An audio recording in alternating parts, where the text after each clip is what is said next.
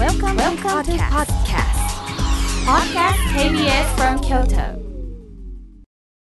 サウンド版半径500メートル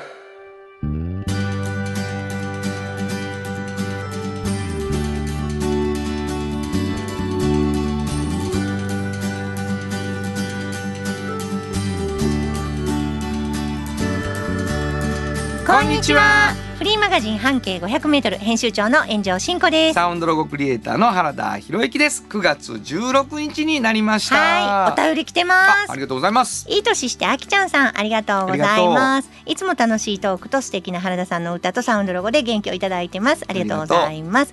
11月18日の豊田雄三さんと中川五郎さんと原田さんの3人集のコンサートに半径の公開放送も生で見れるなんて本当に嬉しい限りです。わあ嬉しいな、うん、あのこれ本当に生放送するので本当にぜひ来てくださいね皆さん。そうやねんな、うん。えっ、と2ヶ月後ほぼ。そうですね。うん、11でも月18日ね。でもちゃんとおばちゃんで本当に私たちあのもう副編集長も含めてもう本当に魅了されたあの取材したあの豊田雄三さんも歌を歌われるということで、はい。中川五郎さんと一緒にね原田さんと3人の、えーコンサートもあってその後に公開の生放送があります。そうなんです、えー、原田イス版、えー、半径 500m ということでね、うんえー、大体1時ぐらいから始まるということでチケットの発売についても、まあ決まり次第皆さんにおし、お知らせしたいなと思っていますので11月18日の土曜日は昼から KBS ホールに行くんだという感じで、待っていていてほしいさい。と思います。はい。えー冒頭からいきなりねイベントのあの紹介でしたけれども、うんえー私たちのラジオサウンド版半径 500m という番組でございまして、はいこれ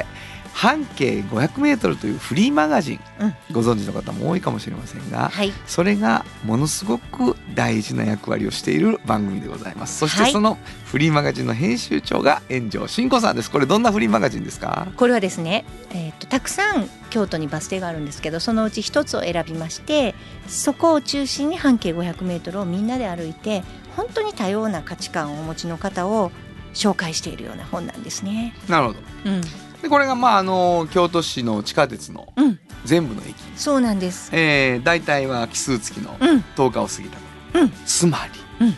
ついこの間からうん、うん、新しいやつが、出てるんですね。もうまたいいらしいね。はい、もうすごくいいですね今回。あの皆さん本当たっぷり楽しんでいただけるものが出来上がっております。はい。本。当に断らないんだな。はい、まあ素晴らしいものができたということではい。ぜひと手に取っていただきたいんですけども、えーそのフリーマガジンがあまりにもすごい熱量でね編集されているのではい、これ多分書ききれてないこぼれ話あるよねっていうことでこぼれ話をしてもらうラジオが始まった。それがサウンド版半径 500m なんです。はい、そしたらですよ炎上さんがねもう一個熱量のものすごいあるフリーマガジン出してはるんですよ。はい、おっちゃんとおばちゃんそうなんです。これどういうフリーマガジンですか？これはねあのどなたも今若くても、まあ、おっちゃんとおばちゃんという年齢になる。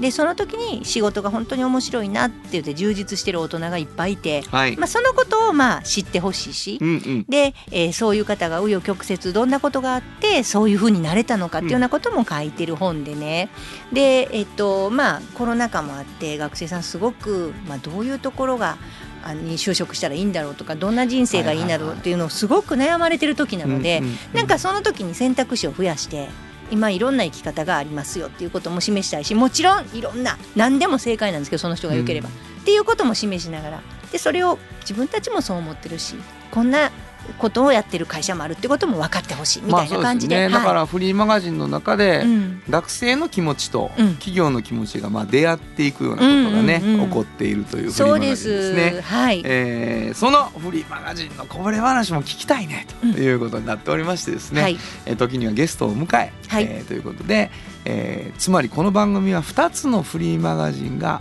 柱となってそのこぼれ話で成り立っているという番組でござます。です。そして私はあのサウンドロゴクリエイターということになってますけれども、これあのもう聞いてください、うん。1時間聞いていただいたら、うん。サウンドロゴが何たるか原田博之のサウンドロゴとはどういうものかもう一発で分かるようになっておりますので、たくさん聞くことになりますので、はい。えーぜひゆっくり耳を傾けてほしいと思います、はい。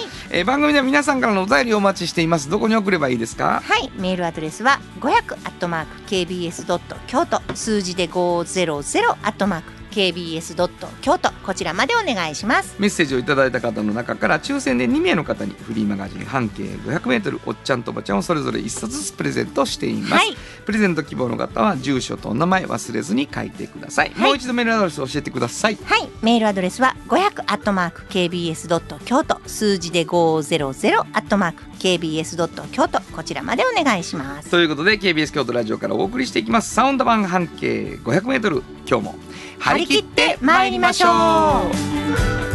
サウンド版半径500メートル。この番組は、藤高コーポレーション、トヨタカローラ京都、東和、サンパック、山崎、特発産業製作所、かわいい、サンシード、アンバン和衣アポレポレ、働く、日清電機の提供で、心を込めてお送りします。ものづくりに店づくりお客様の欲しいを届けるカンパニー。汗をかきかき喜びを共にトータルソリューション。藤高コーポレーション藤高コーポレーション。の新習慣フットグルーマーかかとツルツル足裏ふわふわポカポカだ歯磨きみたいに足磨き3パックのフットグルーマー福王寺から集山街道1.5キロお食事処山崎静かに楽しむお食事よし京都散策小旅行もよし京都は高尾に佇む宿泊もできる山崎新語編集長の今日の半径500メートル。このコーナーでは京都市バスのバス停半径 500m のエリアをご紹介するフリーマガジン半径 500m 編集長炎上真子がページに載せきれなかったこぼれ話をご紹介します。はい、ありがとうございます。まああの毎回毎回、あのー半径 500m で特集でえー書いていただいた記事の中から選んでいただいてですね、はい。あの新子編集長に話を伺うんですけど、はい、まあ、どこかのバス停がきっかけで見つかったはい、えーまあ、哲学であったりお店であったりこうね人物であったりっていうことなんだけど聞いてくださってる皆さんにはバス停については最後にどこのバス停だったよっていうふうにお教えするようにしようかなと思ってるんです。はい、でなんとなく推測しながら聞いてもらうために、まあ、クイズを出してもらう。うん、あクイズクイズっていうかバス停当てクイズなのでヒントを出してもらう、はいということになってましてですね、えー今日のバス停に関するヒントを編集長からいただいています。はい、そうです。あ自信ありそうですね。あります。今日またあのすごくありますね。あのー 原田さんあの魚の棚通りって。魚の棚通り。通りって昔呼ばれてた通りがあるのをご存知ですかね？いやよかった。その通りがその通りと、えー大きな通りが交差しているバス停です。なんで魚の棚通りって言われたかというと魚屋が多かったんですそこの通り、はいはいはい。ものすごくたくさんあったんですね。うん。仕出し屋さんとか、はいはいはい。魚関係のはい。お店が。だから魚の棚通りって言われてたんですそこが。はい。今は違いますよ言い方は。今は違うし、うん。バス停の名前にはうん。反映されてない、反映されてないそして魚屋さんも少なくなっているなっている。うんただ魚の棚通りと大きな通りの交差点と言われた時にああそこやなっていう人はいるやろ。魚の棚って言ったらあそこやなっていうふうに言う人はいますまあ私は知らなかったけどそういうバス停。はいそこのバス停。そうです交差しているところのバス停。そうですそこまでにしときましょうか。そこまでにしときましょう、はい、難しい目やわ今あそうですか、日。難しい。でも京都ねご存知の方は知ってるかもしれないもうみみんなネットで魚の棚通りって調べてると思う。あそっか。うん。はい。まあ、そこの何でしょう。そこの魚政さんっていうね。魚屋さん。いえあのーまあ言ったら仕出し屋さんから始まった今はまあ魚料理居酒屋さん、いや居酒屋さん。おお昼も夜もやってる、はいはい。夜はまあ居酒屋さん。お昼は定食なんですけど、はいはいまあ定食すごい美味しいんですよ。あのーうん。お刺身定食とかがお昼に。いいですね。めちゃくちゃ本格的に安くで食べれるので、うん。はいはい。私大好きなんですけど、うん。でこんなにこう美味しくねあのいろんなあのお作りを出したりとかされるので、うん。もうさぞかし修行を積まれてなさってるのかなと思ったらもちろん老舗なんですようまささんは。老舗なんですけど本当についこの間まであのオートバイモトクロスのレースレーサーやったんですよ。へえ元プロレーサー、うん。プロレーサーやった人があのお家を継がれてるんですけど,、うんど。まあちょっと怪我とかもあってね。あのちょっとじゃあもう家を継ごうかっていうことになってなさってるんですけど、うん。やっぱこう小さい時から慣れ親しんでるので味にも魚選びにも。でも交代っていうのがもう案外スムーズやったんですって。もうやっぱりこんだけ味分かってるって大きかったんやっていうふうにもおっしゃってましたけど、うん。あとやっぱり努力家なのでぱ継がれるっていうことになってからは勉強もあったんですけどどでもやっぱさすがにやっぱその魚の棚通りのことももちろんご存知やったしうん。今はまあ自分とこ合わせて2軒ぐらいしかそういうお店ってないけど仕出し料理屋さんとかもないけどでも昔ものすごくあったっていうのもやっぱご存知でやはいはい。っぱその辺の歴史から全部知ってる。うん。その辺がすごい面白くて。うん。であの実はもう一生懸命こうやってやってるけどやっぱこうアドバイザーっていうかそのこれからプロになっていくプロレーサーになっていくとかそういう人に対してすごい自分は今インストラクターもしてはるんですよ。だからそのオンとオフというかそういう形で自分の、まあ、ややりたかったことっていうのもやりながら、その魚の棚通りらしいお店もしながらっていう。だからもうめちゃめちゃ忙しい。そうやろうな。フル回転。うんもうお魚ももうむちゃくちゃ一生懸命やってはるので、まあ、お刺身だけじゃないじゃないですか。もうものによっては唐揚げにしたりとか、うんうん。ものによっては焼き魚にしたりいろんなことされるんですけど、それももうじゃんじゃかやってはります。うんうんじゃんじゃか。昼も夜も。そうやな。そして休みの時とか空いてる時にはインストラクター。タだからそういうなんていうのかな。何足のわらじもみたいな感じで、うん。すごい一生懸命されてる方なんで、まあ、すごいなんていうのかなしんどくないですかっていうようなことも、うんうんうんうん。副編集長からもいろいろ話もあったんですけど、うん。もう楽し楽しまないと人生っていう、うん。でもやりたいことは全部やりながらもこうできるもんなんですよっていうのを私たちに教えてくれた人たち人ですね。人の一つ。いやなんか多分うん、体力とは別のとこでうん。元気になるんやろうな、そうですね。自分の怪我とかで関関わりが変わったけど、やっぱり大好きなものがちゃんとそこにあって、うん。でさすごくそのなんていうの？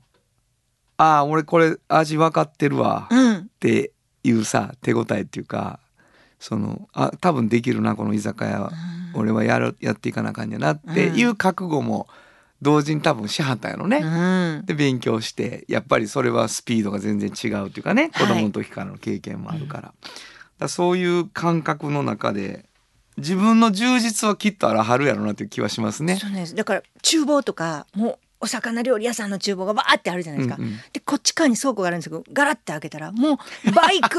いや本当に。両方がいやわかるわかる。隣接してるん本ですよ。域のな。その間に立ってな。そう。どっちも俺ですねどっちもそう。で、ね。観光客の方とかがリピーターになるんですよ観光客がリピーターになるんですよ。すごくないですか？ほんまやな、うーんすごいわ。地元だけじゃなくて、もう一回京都来た時にここでって。あそうそうそうそうそれもすごいなって。見つけた感があるんやとそう思いますなんですよ、なるほ本当に。わかりました。うん。バス停聞きましょう。はい、えー、烏丸六条ですね。烏丸六条、はい、六条通りがね魚の棚通りって言われたんですね昔。でまあ細いのと太いのと六条通りってあるんですけど、ね、はいはい、はいはいはいはい烏丸六条そうです。えー、わかりました。新婚編集長の今日の半径五百メートル。今日は京都市バス烏丸六条停留所の半径五百メートルからでした。FM94.9MHz AM1143kHz で KBS 京都ラジオからお送りしています。今日の一曲。はい。ここで今日の一曲なんですけどね。まあモトクロスとか、うん、あのスピード系の,、はい、あの映像とかで使われたりすることも多いかなと思うんですけど。まあイメージですね。はい。ザ・クラッシュ I fought the low 本当はどこで？Just like 登録の名曲が流れてるんだよ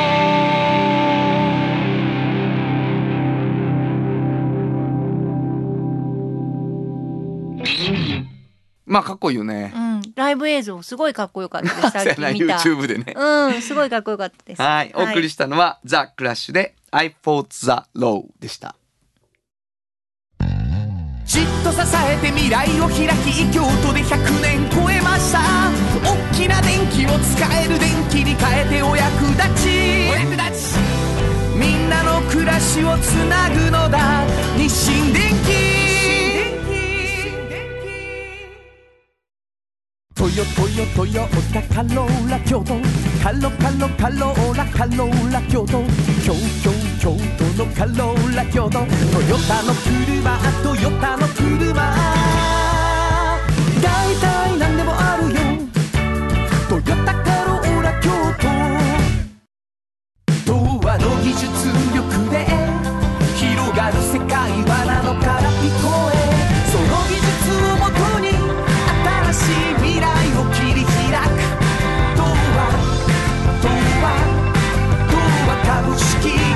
原田博之の音楽機構。このコーナーは私炎上真子が独断と偏見で原田さんの曲を皆さんにお届けするコーナーですありがとうございます。はい、この間はありがとうございました。何のことですか？8月30日のイベント、あ、先週報告のあったまして、やつね。はい本。当にありがとうございました。えー、大人と縁側で話すというね。そうなんですよ。あの時にあの本当にねあのうちの若手スタッフが、うん学生さんと本当にこういうイベントをしたいっていうのをヒアリングから始めて丁寧に丁寧に作ってきたイベントで、はい。はい。でまあもちろんその親和性のあるあの皆さんがねこういつもいつも考えてる就活でいろいろ悶々としてるようなことをあのコントにして見せてっていうのもしたんですが、はい。その前のオープニングに、はい。えー実は9分間ぐらいうのん寸劇をしまして、それはおっちゃんとおばちゃんというものがどんなことを言うための本なのかみたいなのをこのイベントはどういうためにやるのかみたいなことを言うようなうん。9分間の寸劇をやったんですね。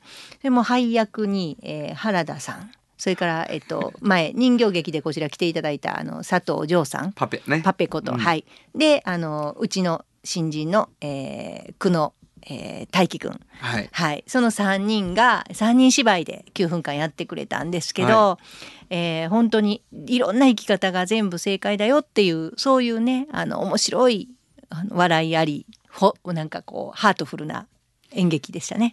ありがとうございます。はいあの。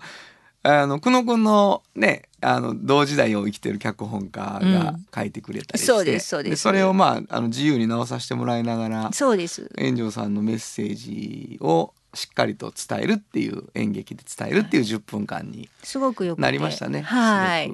でそれのイメージソングとしてねオープニングに強く咲く花そしてあのエンディングのところで最後この尻尾と前髪っていうのをかけていただいたんですけどはい。えそれ非常にそのなんていうかなそのイメージ通りの曲でいいなと私は思ってるのでまさか今日は。今日はそれをうわありがとうござはいいます。かけていただきたいと思いまあおます。芝居のエンディングですね。はい今回のね、はいに使っていただきました。じゃあ紹介してください。はい、えー、原田博之で尻尾と前髪。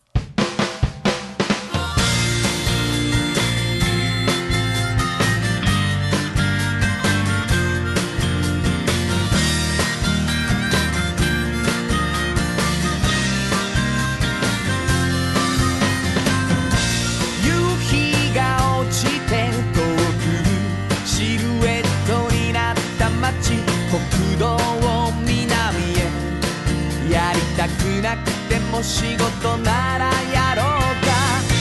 バグダッドカフェのように浮かぶガソリンスタンド。映画のワンシーンのようだ。孤独は出会いへの予感。誰かが幸せになったり嘘みたいにうまくいったり確かに震える心に耳を傾け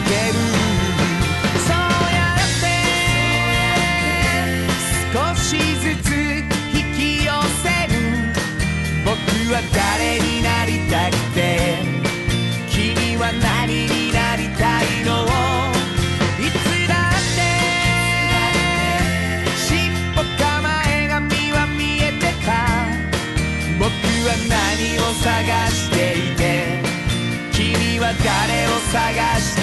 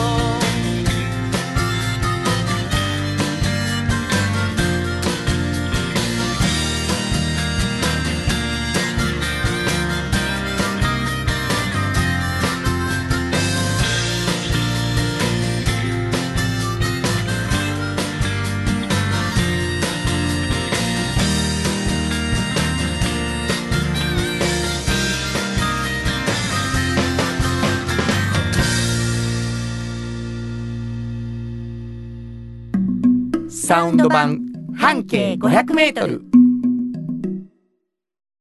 心も肌もすっぴんきれい愉快な姉妹が京都から発信する。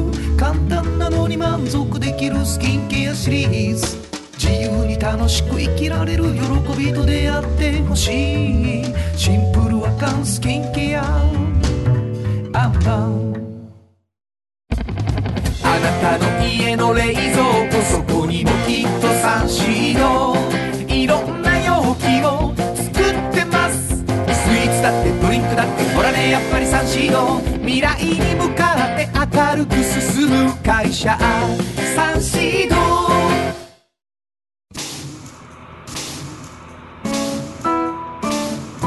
これからも薄い金属の板であなたの思いを形に。薄い束ねウェイブアッシャーの特発産業製作所子供のために頑張りすぎている。お母さんの居場所。働く。癒されて打ち明けてちょっと学んで元気になって。お母さんが楽になる学びや。働く。おっちゃんと。おばちゃん。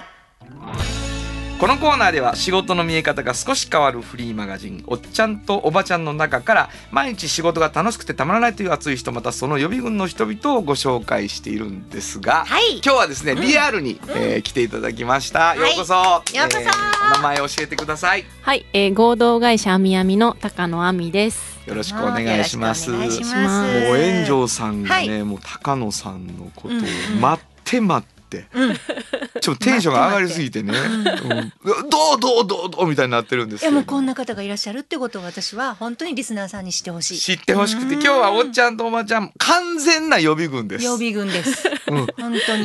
全くもってもう美しい、ねうん。方が来られてもう、うん。おばちゃんなんてまだまだ今からずずいぶん未来ですけれども、うん。エンジェルさんね。どうしても来ていただきたかった、そうなんですよ。どういうことですか？あのね、あの、アミさんが今ね、はい。なさってること、ちょっとご紹介ください。はい。はい、どんなことされてますか？はい、えっと、あの、障害がある方のアート作品を、あとデータ化させていただいて、うん。で、キャンバスに印刷をして、サブスクリプションサービスを行っております。そうなんですよ。本当にすごい。アーティストのいろんな絵。もうねすっごい細密なものもあればカラフルなものもあればすごい素敵なんですけどそれをアート作品として原画は置いといてはい。全部こうあのデータ化してキャンバスに写してるので、うーんだからこうあの損なわれることなくね元のものが。でそれをこうサブスクで飾っておく。でまた、えー、2ヶ月後ぐらいに違う絵に変わっていくみたいなこと。ずっとそのシリーズの絵が動いていくんやね、でもいいしいろんなアーティストの方のでもいいし、はいはいはいはいあるある一人の方のをずっとでもいいしあみあみあみあみがずっと提供してくれはるんですねそうなんですです。なるほどはい。でもそのアーティストさんを全部抱えてらっしゃる。うん、そうなんです。それそんな今も聞けば、うん、なるほどすごいいいやんって思うけど、うんうんうんなかなかそんなアイデアにいかないじゃないですか。はい。そ こには何か出会いがあるんですね。っかけがきっかけがね。があのきっかけとしては、あの妹が、まあ、自閉症なんですけども、妹が通ってる福祉施設あの京都市伏見学園さんっていう福祉施設さんに、まあ、あの行かせていただいてちょっと遊びに半分行かせていただいた時に、うん。まあ、そこのアーティストさんの作品に魅了されまして、はい、でそこからスタートした妹さん以外にもいろんな人がはい。いたんですね。そうですね。れ作品がいいなと思ったんですね、はい。純粋に。はいこれ原さんおっちゃんとおばちゃんに来てもらってるには理由があってね。うん。今さらっと言わはりましたけど亜美さん自身はもう学校であの英語の先生をしたはったんですよ。もともとね、はい。あ中学校でしたっけ？そうです。中学の英語の教師をしてた、はい。でいろいろとやっぱりこう仕事をしていてね、うん。まあ、しんどかったりいろいろこう自分の働き方に対してこうちょっと疑問に思ったりいろんな時期があるじゃないですか、はいはい。社会人として、うん。その時にふとね思い出されたんですよね、はい。あの妹さんそういえば何をしてたっけ？そういえば絵を描いてたみたいなね。そうですね。幼い頃からずっと描いてはったんですか？はいあのーまあ、小さい時から、まあ、あの作曲もしたりするんですけど、うんうんうん。まあ、絵を描いたりはしていてうん。でそ黙々と描いてはんね。黙々と夜も朝も朝朝から晩まで描はい。いてたな、そういえば、はい。でちょっとどんなところでどんな様子で描いてるのか見に行ってみようと思って職業観自分もいろいろと変わってきた時期に行かはるんですよ。伏見学園に。そしたら妹さんがどんな様子で描いてはったんです？かいやもう本当に妹はあのイヤホンを耳につけて、あの黙々と割とこう壁に近いような席で落ち着ける場所がやっぱりいいので、そこで書いててたような感じですね。でむあの妹はあの歯笛って言って口笛じゃなくて歯の間から空気を通して、うん。あのスースーって音をこう自分で出しながら、うんメロディー出しながらそうですねあの絵を。そのどういう画材で描かはるんですか？えっと、最近はあのアニメーションをしてる YouTube で配信したりもしてるのへで、ー。はい、あのまあ最初はあの手書きで書いて。はい、書いてそこからこうあのデジタルに。データにしてい落とし込んでっていうえような。ねね色鉛筆とか、はい。あの水彩とか何で描いてはるんですか、あのもう最終的には、えっと、デジタルでもう全部最後はデジタルはい、で最初はもうあのペンペンでねはい描いてはったんですよね、はい。そうですね。でそんな人たちがいっぱいいはったよね。そうですね。皆さん好きな画材でそうそうそう。あのお好きなものをこうどんどん描かれていくようなはい。雰囲気で。だからそこはそういうなんていうの作品作りみたいなことをいまあでししようねみたいな場所なんですか？そうですね。あなるほどなるほど。のはいアトリエっていうアトリエヤッホーっていうその一つの部がありましてなるほどなるほど。そこであの絵を創作活動をしたい方々が集まってきてなるほど。あの画材とかを福祉施設さんがあの提供してくださって、はいはいはいはい。あの描いてるような、は、はい。いご自身の個性から自分が没頭して何かをするっていうことができる人たちじゃないですか皆さん。そうやね。でアーティスト向きというかね、うん、そうだと思もう朝昼晩延々書いててもいい。むしろ書きたい。しんどくても書くみたいなね。そういうことを楽しんでいらっしゃる、まあ、アーティストの現場を目撃しはったんですよ。亜美さんは。それでこれはすごいと、まあ、自分のほら働いてきたあのなんとなくこうはは働くっていう選択をしてねや。ってきたこともあるし、うん。違う人たちもいるっていうそこでやっぱ全然違う人たちを見張ることになるんですけどそこからですよね。そうですね、うん。やっぱり私自身があの人からの目をやっぱりどこか気にしながら、はいはい。なんかこう職業をまあ選択したとこまでは言わないんですけど、やっぱそういう一面があったり進路選択したりっていうところがある中で、あのやっぱり妹は本当に自分がやりたいことを突き進んでる。なるほど。はい、それがすごいなっていう、はいはいはい。それをこう生まれてからずっともう本当に20年30年続けられる人ってなかなかいないし、それも才能やもんね、はい。途中で辞める人もいるけどそうじゃないっていう個性がある。そのまあ例えば僕もそう僕も学校の教師の免許を取って結局今も教団に立つ仕事を時々するんだけど、やっぱりどっかで先生になりたいんですよって言うと周りが「あいいやん」って言ってくれるみたいなね、はい。そういう安心感で言っちゃってたかも。でもほんまは音楽やりたいかもみたいな時期があったんですよね。で妹さんの絵を見てあこの子本当にやりたいことやってるって自分は学校の先生やってるってなった時にこの子の応援をしたいなと思ったんですか？それかなんかこの子と一緒に仕事を新しい仕事をしてみたいなみたいなどういう感覚なんですか？このことしたいっていうよりかはそういう人がこの世に存在してるんだっていうのを妹だけじゃなくて、うんうんうんあのそこにいる皆さんとかきっと他のところにもいるだろうし、そういう生き方っていうのをいろんな方に知ってもらいたいって思った。うーんでそれをこうアートを通して、やっぱアートが彼らの自己表現なので、うんそこをアートを通して見ていただくことで彼らのストーリーも知っていただける、うんそういうこう流れになるだろうなっていうような。素晴らしい。そはいれを仕事にできるとか、なんとかして仕事にしようっていうスイッチは何で入ったんですか、そこは本当にちょっとあのいろんな方とか、まあ、あの企業の方にも聞きましたしはい、あの企業の方にも聞いたしもちろんアーティストさんだったりご家族さんだったり、うんうん。うん福祉施設の職員さんとかにも聞きながら、どういう形にしていくのが一番、まあ、アーティストさんの権利も守りながら、うん。でもアートを楽しみたいとかそういう生き方を知りたいところあの方とかともこうタッグ組みながらなんかできるかなっていう。だ。から一番最初はそうやりたいなと思ってからは伝統工芸とちょっとコラボしてみようかなってまず思ってね。で最初はあのクラファンでねクラファンディングで、なるほど。えっ、とスカーフでしたっけ？風呂敷の,、あのはい。手染めの会社と一緒にね、はい。そのえっ、と妹さんの柄をねあのそこにやってうん素敵なあのスカーフを作ってやってみたら思いのほか本当にうまいことね。そうなんです。ちょっとあの妹の絵ではないんですけど、あそれは違うはいアーティストさんですね。その同じ福祉施設のアーティストさんうんお二人の絵をはいお借りして、はい。でまあ二二色にあの二二デザインはい出したんですよそねした。らすごくね人気があったのであこれはできるかもってその時にちょっと手応えも感じて今に至って。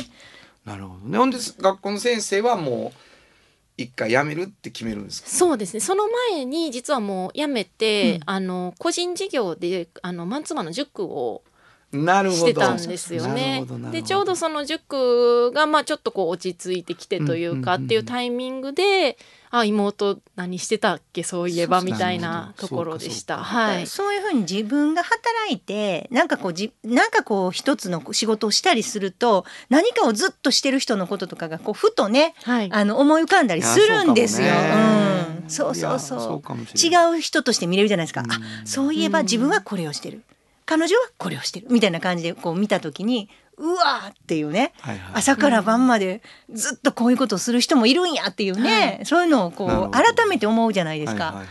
私もそういうとこあります。もういろんな人の働きまあ方見てて、そうね、うん。うん、そうや。鏡みたいになるからね。そうそうそうそうそう。だからそんな人がいてこんな作品作られてるアウトプットこんなことされてるってことを知ってほしいって思われるところから。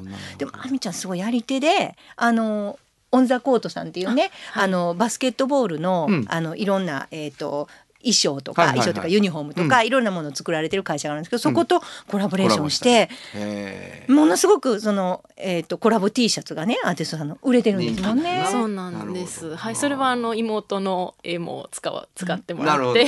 バスケットボールっていうのがお題なんやけど、はい。もう考え方が全然発想が違うからすごい面白いですよね。そうですね。まあ、あの聞いてくださってる皆さんは見てみたいなと思ってる方もおられれば、あのえー、そうなんやそれでうちサブスクでお願いしたいなと思っておられる方もおられるかもしれないので、ちょっとだけあの紹介をしていただきたいんですけど、そのあみあみショップあみあみに頼むっていうふうにするときはどうすればいいんですか、えっと、あみあみドットショップで、あの、検索していただくと、うんホームページがあるので出てきます。はい。そこから連絡がはいできると。。はい。ねそうすごいお値打ちでね、うんカフェでも施設でも一般家庭でもえサブスクでやってもらって。あみあみの方あみあみの方です。あみあみの方。今日も憑依系のあのな。んで招いているのに招かれたみたいになってるんですけど 大丈夫ですか？大丈夫です大丈夫あのせっかく招かれたみたいになってるので、はいはい。あのサブスクでっていう方以外にも、見てみたいなとはかいう人のためにすごくいい今たジャストのタイミングでございまして炎上さんの方から紹介していただこうと思うん阪ですけど、急河原町駅、はい。9番出口から降りてすぐのところにね、はい。ハートフレンズストアってとこあります。はい。そこで、えー、22日の金曜日まではい。11時から6時まで展示会今やっております。22日までね、はいやってるんです。来週の金曜まで、はい1週間あるので、はい。えっと11時から18時とそうですいうことでございまして、で水曜日が定休あ日水曜日はです。水曜日はお休みかな、はいはいぜひみんな見に来てください。これは無料で見れる？あ、無料で見れます。ちょっと2階なんですけれども、はい。階段登っていただくと一面あみあみの作品で。なるほど、はい。これあみあみドットショップでもはいえっと情報載ってますかね？あ、そうですね、載ってます。わかりました、はい。で網網で検索したらはい。出てくるのかな？網網だけだうと、ん。ちょっと他の会社。あ出てくる。あ網網ドットショップ。はい。AMIAMI.shop はい。で検索していただくと、お情報が出てくるということでそうです。なんかこう応援じゃなくてこうあこれはってなってどんどん発展していってで今こうやって亜美さんの話聞いて、うん。あそんなんあるんやったらうちでもって言って広がっていくっていうことやから、そうですね。この間をね取ってくれる人が出てくるっていうのはすごいうん違うよね、そのただ書いているだけじゃなくてそれがどんどん世界に行くっていうことですもんね。素晴らしいまあ炎上さんが熱くなるのもよくわかります。そうなんですよ。うん本当にね、だからあの亜美さんがこうやっぱいろんなね、うんあのまだ見ぬアーティストの方みんなみんな知らない、はいはいそうやなそういう人を紹介して世に出してはるので、すごいなと思って。まあキュレーターやもんね。そうそうそううそうそうねそうそう、はいうん、素晴らしい。それをキュレートしていく醍醐味っていうか面白さあるんですかやっぱり？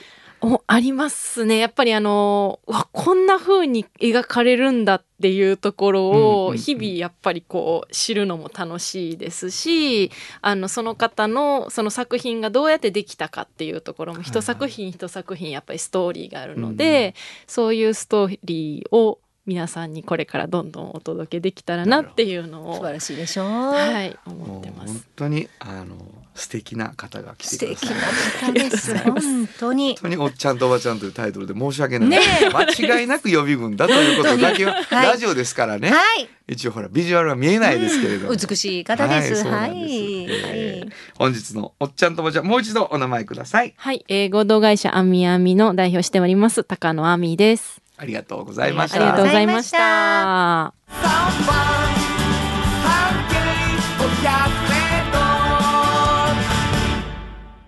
今日のもう一曲。はい。ここでもう一曲なんですけど、うん。えー、アミさんにうん。なんか一曲こう推薦ありますかと。はい。いうことで聞いたらこの曲を選んでくれました。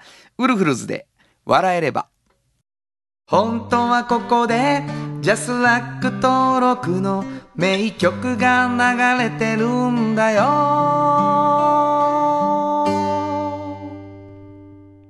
まあこの曲選んできはるっていう中にこう、うんもがいたりね、はい一生懸命考えるとこがあるんだろうなっていう気はしますよね。はい。お送りしたのはウルフルズで笑えればでした。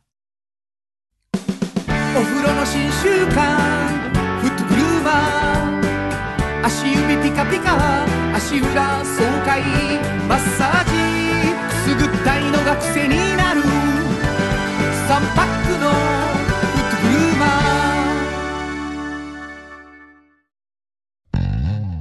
と支えて未来を開き京都で100年超えました。大きな電気を使える電気に変えてお役立ち。お役立ちみんなの暮らしをつなぐのだ。日清電気原田博之の。サウンド話。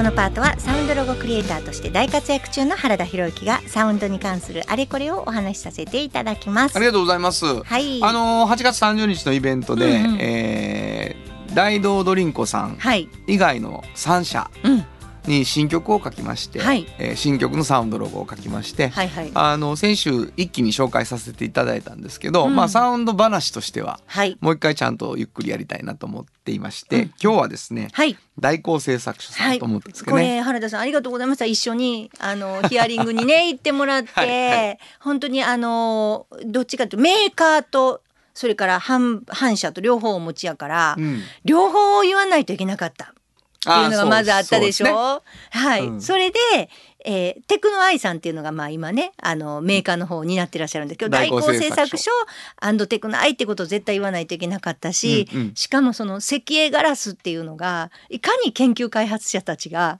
もう万能な素材として使ってるかそうなんですよ。そういうことをねちゃんと言わないといけなくて。これでうん、サイエンスのヒーローなんや。っそていうね、う、うん、言葉が出ちゃったんですよ会議で。そうそうでサイエンスのヒーロー石英ガラスっていう、うんうん。まあこうことになった時に、はい。音楽的に、うん若干やっぱりこう、うん。戦闘ものというか。そうそう。やっぱり正義の味方みたいなね味方的な感じが。ヒーロー感を。そう出さないとっていうことになってということになりまねして。いろんなことを考えながら、そうそう。社長さんがドラマーなので なんかちょっと音楽の知識もすごくおありになるそうね方やったから、ほんではい。まああのちょっとそういううん。イメージで聞いてください、はい。えー、大光製作所のサウンドロゴです。サイエンスのヒーロー。赤鋭ガラスで発者と共に戦う知恵とものづくりで千年続く未来を作る大構成作所テクノアイはい。あのーエンディングのうん「大光製作所」のとこの後ろのエレキギターがうん。そのヒーロー感を 一番支えていると。でアンドテクノアイっていうまあもうなんか変身後みたいなね。ね。感じの感じがまあ出たんじゃジャカジャンっていうのがあってねっていうことで、うんすごい素敵な。サウンドでもちょっとそのなんか戦うとかヒーロー感が出せたんじゃないかなという感じでございました。はい。えー以上今日のおサウンド話大光製作所のサウンドロゴでした。サウンド版半径500メートル。FM 94.9メガヘルツ。AM 千百四十三キロヘルツで KBS 京都ラジオからお送りしています。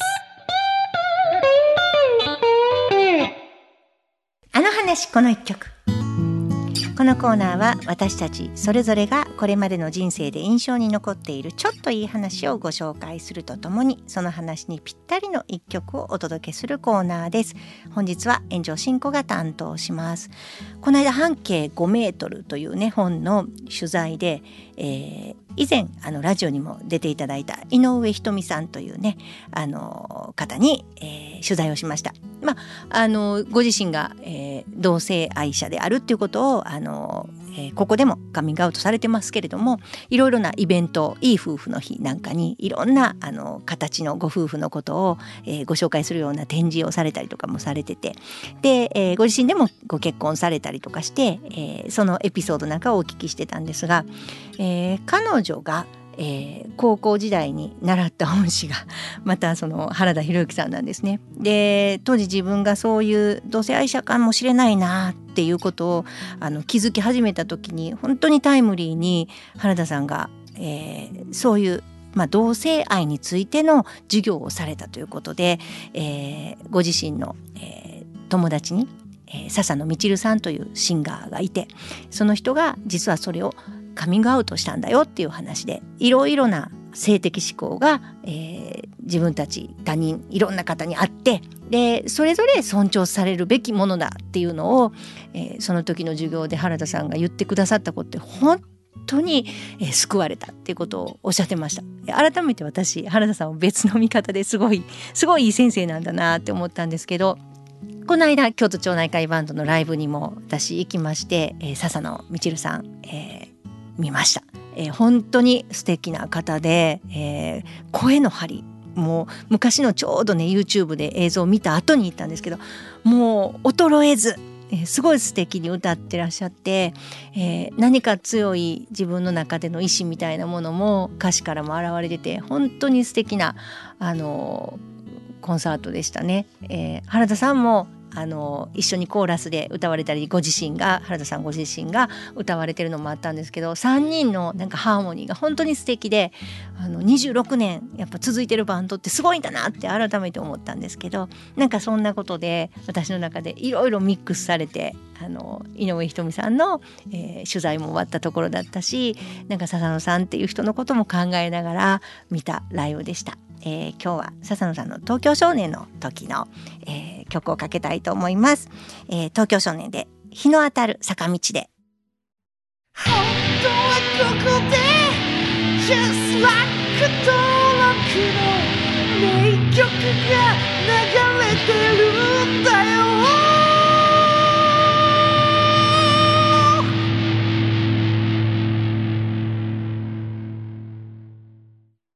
トヨトヨトヨタカローラ京都。カロカロカローラカローラ京都。京京京都のカローラ京都。トヨタの車トヨタの車。大体何でもあるよ。トヨタカローラ京都。これからは自分中心の人生を生きよう。変わりたいあなたのために大人が輝くファッションブランド。かわいい。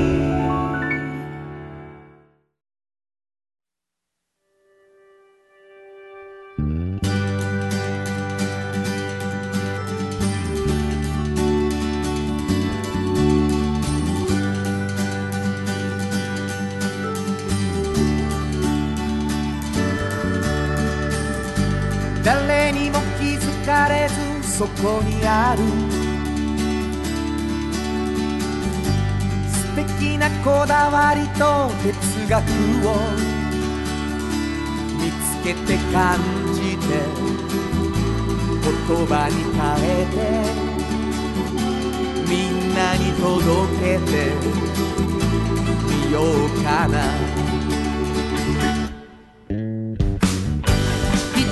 の職人が歩み来た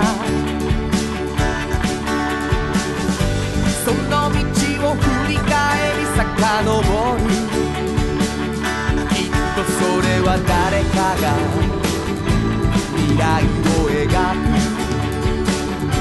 道しるべにだってなるだろうたった半径500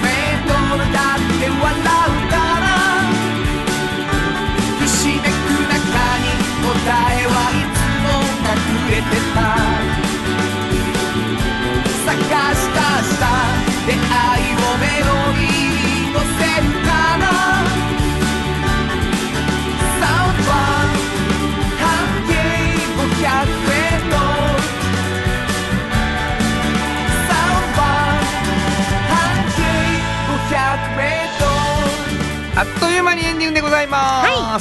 あのありがとうございます。いえいえ。井上ひとみがまあ結婚するっていうかね、日本でなかなか認められない中で、あの結婚式を挙げたんですよ。うん。で先生結婚式が挙げられることになりました。うん。で彼女とあのカップル二人ともウェディングドレス着てね。うん。でキリスト教の牧師がうん。知識をする、う。ん。ででそれはやっぱ彼女たちにとって結婚ができたっていうことのすごい大きな証になっていて、うん。実はそのうん井上から連絡をもらって「ああそういう牧師がいたのかよかったね」ってうん。うん言ってたその牧師がはい。今僕同志社で一緒に働いてる人なんでえす偶然。偶然。すごい。だから井上は僕の授業で自分の性的な思考について覚悟を決めてそして生きていってで結婚をしたいと思った時に式を挙げてもらった人も同志社に来たんですすよね。ごいですうん。ねすごくそれは素敵なストーリーだと僕は思っていますね。いやもう光栄なことでした。はい。えー本当にあのー、1時間があっという間なんですけれどもですね、はい。えー番組では皆さんからのお便りをお待ちしております、えーどこに送ればいいですか？はい、メールアドレスは500アットマーク kbs ドット京都数字で500アットマーク kbs ドット京都こちらまでお願いします。メッセージをいただいた方の中から抽選で2名の方にフリーマガジン半径 500m おっちゃんとおばちゃんをそれぞれ1冊ずつプレゼントしています。はい、プレゼント希望の方は住所お名前忘れずに書いてください、えープレゼント希望でない方もどんどん番組に対する感想や質問いろんな思ったことなど送っていただきたいと思います。もう一度メールアドレスを教えてください。はい、メールアドレスは500アットマーク kbs ドット京都数字で500アットマーク kbs ドット京都。こちらまでお願いします。ということで午後5時からお送りしてきました。サウンド版半径 500m お相手はフリーマガジン半径500メートル編集長の炎上真子と。サウンドロゴクリエイターの原田博之でした。それではまた来週。サウンド版半径500メートル。この番組は藤高コーポレーショントヨタカローラ京都東和サンパック山崎特発産業製作所かわいいサンシードアンバン和衣あんポレポレ働く日清電機の提供で心を込めてお送りしました。